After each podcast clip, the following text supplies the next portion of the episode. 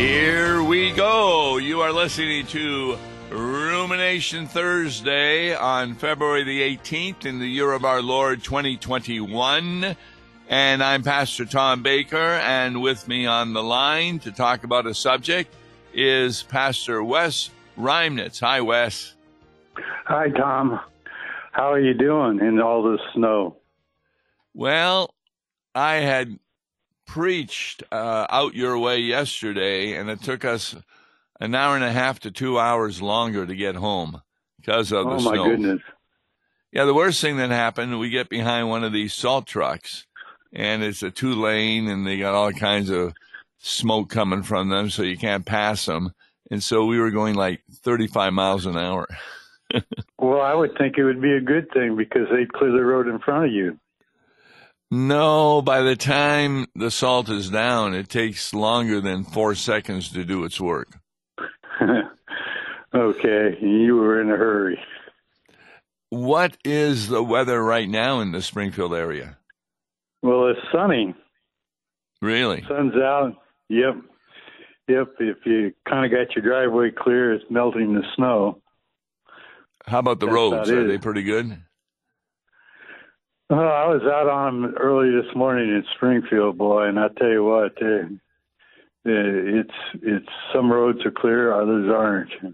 Right. You know, it's just too cold for it to melt. Yeah, that's the real problem. And in fact, uh, the snow so covered the roads yesterday on the way home, I couldn't even sometimes see where the road was. Wasn't it in in uh, Isaiah chapter one where it talked about our sins, about our sins, and it, uh, and it should be covered with with like snow through through the blood of Christ. I don't remember that verse. I don't either. Well, okay. well, let's talk about something you might know about, and that's talking about Lent. A lot of people, when they think about Lent, they think, well, that's a Roman Catholic Church festival, but it's actually observed by the Anglicans, the Eastern Orthodox, Lutherans, Methodists, Moravians, Presbyterian, Oriental Orthodox, Reformed, and the Roman Catholic, and even some Anabaptist and evangelical churches observe the Lenten season. So, can you give a little description of what Lent is referring to? Well, Lent refers to the days leading up to to Easter itself. Um, it, uh, um, from what I saw, it, it was first kind of mentioned in some of the documents of the Council of Nicaea in 325. Yeah, that's when it But, kind of uh, started. Yes. Yeah, where where the Nicene Creed came from. Yeah, and and uh, you know who the secretary of that of that uh, Ni- Council of Nicaea was, don't you? Athanasius. Oh, I, I thought his last name was Reimnitz. Not hardly, but it, it uh, Yeah. There's written record in 325, but it was on much sooner than that. They, some dated back as early as 100 AD that Lent got started, and Lent kind of uh, took over for 40, 40, 40 days uh, of, of Lent. And, now, why did um, they do the 40? well, some thought it was because uh, Israel was 40 years in the wilderness, but most go with the uh, temptations of Jesus that he was Yes. 40 days tempted. in the yes in the wilderness too so that's a lot and it goes from what we call ash wednesday to easter it actually ends on the saturday before easter but that's more than 40 days so how did they get 40 days Well, 40 days are, are without the without the Sundays. Uh, Sunday is a day of celebration because it's a day of resurrections. So you get 46 if you can't count in the Sundays. But if you count just the 40, and Lent used to historically used to be celebrated Monday through Friday, then uh, Monday through Saturday, which which uh, accounts for the forty. Did you ever figure out what the word Lent comes from? Well, they had uh, from the Latin. Uh, I can't even pronounce the word for forty. Yeah. And they, Quadragesima. They, that's more than I can do. right, and but there's a Middle English term, Lent, and what does that mean? Do you know that? It means spring. Spring, yeah, Teutonic uh, uh, origin or Anglo-Saxon origin. Yeah. Now, early in the church, when this all started, there was quite a bit of practice of fasting and such. And so, why did that take place? Because the Lord fasted those 40 days. Yes, yes. And since World War II, that fasting has been dropped basically to Fridays and, of course, the Saturday before Lent. But uh, Christians observed a period of fasting because it was also a period of repentance, moderation, self denial, spiritual discipline, and we were to set our lives with time set aside for reflection of Jesus Christ, considering his suffering and his sacrifice for his life and his burial. Very. So, so, so there's actually you, you, say Fridays, but there's one other day that I, I ran across that, uh, that they call a day of fasting. Ash Wednesday. That's on Ash Wednesday. Yeah. Now, why did they call it Ash Wednesday? Well, that was the imposition of, of putting uh, uh, ashes on, on, the forehead in the form of a cross to remind us that we are dust and to dust we will return. Uh, it was a form of, of repentance. Yes. Uh, and particularly for those who had fallen from the faith. And this was a way of bringing them back into the church. And ashes were put on their forehead. That's how we got to Ash Wednesday. Now, the congregation I preached at last night, we did not put ashes on the forehead. Can you hmm. figure mm. out why? COVID 19. Exactly. Now, how would you do that? Would the pastor do it with his hand? Well, that wouldn't be, I think, very wise with his hand touching the forehead of a hundred people. Or even if he had a glove on, then whatever was on the forehead of the previous people. Um, it, it kind of reminds me of a friend of mine who, when he takes the Lord's Supper, he uses a common cup. And I said, well, you know, a lot of churches have gone to the individual cups. And he says, well, it doesn't bother me because I'm the pastor, so I drink first. oh, my goodness. yes. So yeah, this COVID 19 has really made some changes in this area. Did you ever set something aside during the season of Lent? Oh, you mean uh, give it up for Lent? Yes. Yeah, I, I try. I last about a week, if that. Yeah, well, it depends know. what you give up. Yeah. This now, you don't dare dare tell your wife about it because she'll make sure you stick to it. like if you give up, uh, yeah, there were certain things they weren't to eat, like meat and milk, etc. Early in in the years of Lent, uh, and the reason for that, when you fast, especially on something you like, it helps you to reflect on the sufferings Jesus went through and it causes us to suffer just a, a little bit. Um, it, it, all depends what you give up, uh, how much you enjoy it. Uh, yeah, that, that's an excellent point you're bringing up. Is is to, to reflect upon what Christ went through and his trials uh, that that uh, he suffered through through his life as a result of our sins and taking our sins upon himself. Yes. Now, a lot of times, uh, you you ask the question, when does Ash Wednesday occur, which is the beginning of Lent?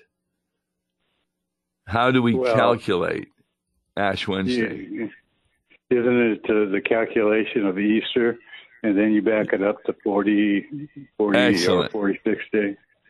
Yeah, in fact, you simply take the date of Easter for any given year and then subtract 46 days. And that's what really becomes Ash Wednesday. Now, during Ash Wednesday, we've got a number of Wednesdays. What kind of themes did you have during Lent? Theme? Yes. Well, some reflection on on the cross, or many uh, uh, do it on on the theme of baptism, uh, buried with Christ and uh, made alive and risen with, with Christ through our holy baptism. Yes, I use the baptism theme for the Wednesdays in Advent this year.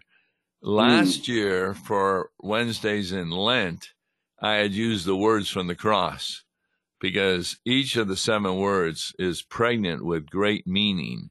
This year, I decided, and I was talking to Mark Smith about this, I made the decision to do the seven churches in Revelation that Jesus talks to. And last night we did Ephesians, uh, or Ephesus, I should say, and I'll be doing that tonight also.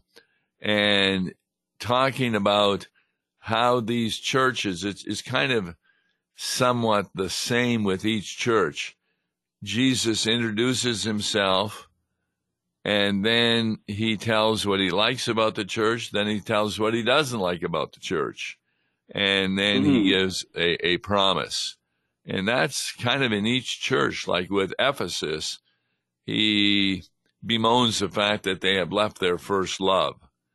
And uh, I was trying to figure out okay, what does John mean writing in Revelation this message from Jesus Christ? that they leave their first love. Well, if you look at the word love, it, the proper word for love, agape, means that you do the best for someone else. And so obviously sin is the opposite of doing the best for Jesus. And so in that sense, we're kind of going through the various churches to see where they have failed to do the best for Jesus Christ. And then we always relate the church to the repentance that we need to have in preparation for the Good Friday celebration and, of course, the Easter celebration. Yeah, point well taken, and a reminder that when you, talk about agape love being the highest, that in the Greek there's what uh, up to seven ways that a person may may may love, and cardinal love is one of the lower ones. Um, what love? Or fleshly love. What is the lower one you said? Yeah, cardinal or or, or lust. Yes, it, it's actually eros. Eros. Yes. Um, in fact, you may be surprised to hear this, but I get consumer reports. And what the individual did, uh, the editor of Consumer Reports went through uh, the Greek and he talked about the various levels of love. But boy, did he ever get them wrong. He talked about eros as a good love, whereas mm. we know that uh, that's from the word erotic. So can you imagine John 3:16 for God so erotic us that he gave his only begotten son. Yes. Doesn't make yeah, very much sense.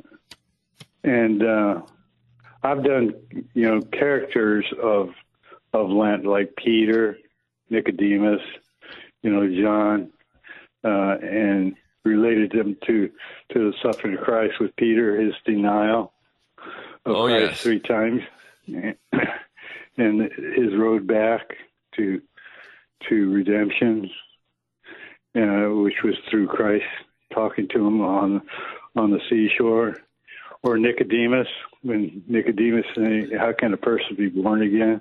Which Jesus was talking about baptism. Exactly. Yeah, I, I believe one I had heard recently took the various moments from his arrest on and went through them, uh, talking about Pontius Pilate, talking about Judas, talking about Peter, etc., and what they were going through during this passion. I mean, the disciples were all astonished that Jesus ended up in a grave because on Palm Yeah. Sunday they thought he was coming back to become king and get rid of the Romans, give everybody enough food, restore Israel to its former grandeur. And boy, did they get a surprise on Good Friday. Um, I'm always uh, taken to the Garden of Gethsemane, where they they fight to take care of of Jesus, and Jesus stops them and said that he could call down 18 legions of angels to help him if he wanted. And a Roman legion could have up to 10,000 or 12,000, 10,000 in uh, in a legion, and you could call down up to 12 legions, so 120,000 angels at once could come to his aid if he chose. Yes, uh, that's an interesting passage in the Garden of Gethsemane because God the Father did answer Jesus' prayer by sending him an angel to comfort him. And a lot of people think that what Jesus was asking that the crucifixion not take place if it be the Father's will. But I believe that if you read the Gethsemane account, he was sweating as the drops of blood, Blood. and he Yep. was almost at the point where he was going to die. And what he was asking is that the Father would come to comfort him in the Garden of Gethsemane so he would be ready to die on the cross rather Mm. than die in the garden. And So later, when he makes that that point that he could summon up to twelve legions of angels, he he, he knew that he could forestall that death, but chose not to. Well, he had forestalled it a number of times. When he was in Nazareth, remember they were going to throw him over a cliff. And it says he Hmm. just walked between them and he kind of uh, disappeared. And there were other occasions when the disciples were astonished when he went to see Lazarus because they knew that the Jews were attempting to kill him. And wasn't it Thomas who said, Well, we'll go with him and we'll die with him when they went to Hmm. see Lazarus? And or he was in front of Pilate, and Pilate said he had the power to yeah, to uh, release him, and he said, "You don't have any power unless it's been given to you from on high." exactly. Really, really important. In fact, that kind of fits into what you were telling me about. You were reading, you've been going through the Bible, and it was particularly with David had the opportunity to kill Saul, who was trying to kill David. Uh, how did you explain that to me? Well, it's interesting. There's two instances of where Saul could have uh, been murdered by by David. David came to him when Saul and his armies were asleep. In fact, in one instance, it talks about how the Lord caused a deep sleep. But uh, David chose not to, and Yes. uh, the nearest I could see is never where you find a passage where David was told by God to to kill or murder Saul, and yet he did. Uh, the words were he, he was beseeched the Lord, and was silent in those instances, which Yes. indicates to me that that that was not a thing to do. Right. In fact, when Saul and Jonathan are in a battle and both end up dying, Jonathan dies because of the battle. He was killed by other soldiers. But Saul tells one of his own soldiers to kill him and therefore, in a sense, commits suicide. So when the person who kills Saul returns to David to tell him how Saul died, what was David's reaction to the person? That I don't remember, but I thought Saul fell on his own sword. Well, that's because the person was using the sword to kill uh-huh. Saul, and it was his own sword. What David does, he puts the person to death. Oh. He has him executed. He said, Who gave you the right to kill the Lord's anointed one? In fact, he said that the, the second time that he released Saul, who am I to to take the life of the anointed one? Yes. So one needs to be very careful. I would say that if you're having a kind of a Hitler who's head of your country, then it would be okay to go against him with violence rather than see many, many people die without justice. But if you're talking about uh, properly elected individual, then we leave it up to God to make the decision and see what happens. Well said. I was going to say the very same thing. I agree with you.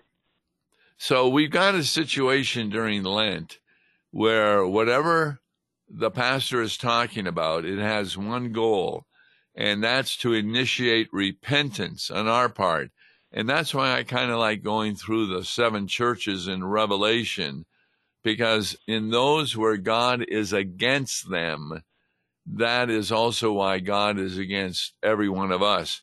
Every time we sin, even as pastors, we are really forsaking our first love. Right, and the goal then too of, of Lent is to to lead us to Jesus and the sacrifices that He made for the sins that we have committed, and that we are declared clean through His blood. I found that passage in in uh, Isaiah. You know, Isaiah one eighteen. Come to us, let us reason together, says the Lord. Though your sins are like scarlet, they shall be white as snow. And oh, that's so, good. Know, yeah, and I think that's a good theme for Lent. Our sins are are, are scarlet, but they're been made white as snow through through the blood of Jesus Christ. Yeah, there was no doubt yesterday. Everywhere you looked was snow. Uh, all the fields were covered, and it was really smooth, and kind of gets you reminding. the The only problem with that analogy is that uh, we had gone by one uh, place where the fire engines were there because a car had slipped off the snow into the ditch. Hmm. So. But help. Yeah, go ahead.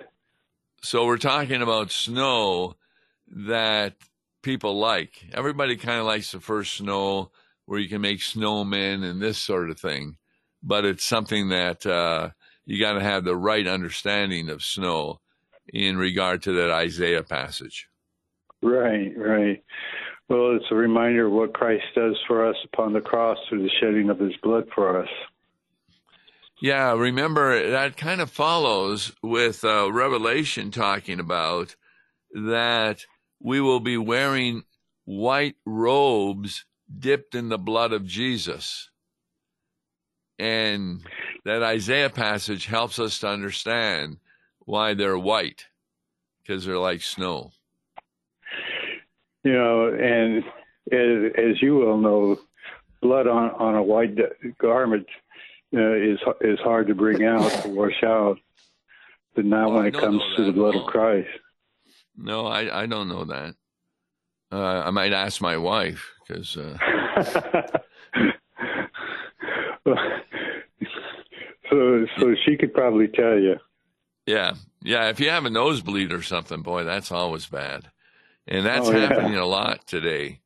You got to have a humidifier. All right. Thank you so very much in bringing up some topics in regard to Lent. Thank you, Wes Reimnitz.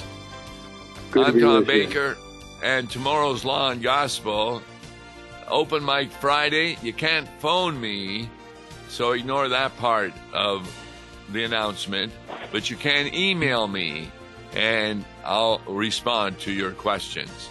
God bless you. Listen to Law and Gospel each weekday morning at 9:30 on KFUO. For a tax-deductible gift to Law and Gospel, please make your check payable to Concordia Mission Society and mail it to Tom Baker, P.O. Box 28910, St. Louis, Missouri 63132. To give online, visit lawandgospel101.com or call toll-free 1-877-267-1962. Views and opinions expressed on Worldwide KFUO may not represent the official position of the management or ownership of KFUO, the Lutheran Church Missouri Synod. If you'd like to comment on programs or topics heard on Worldwide KFUO, write us at KFUO, 1333 South Kirkwood Road, St. Louis, Missouri 63122. You can also leave a question or comment on our comment line at 314-996-1542. We are the messenger of good news, Worldwide KFUO.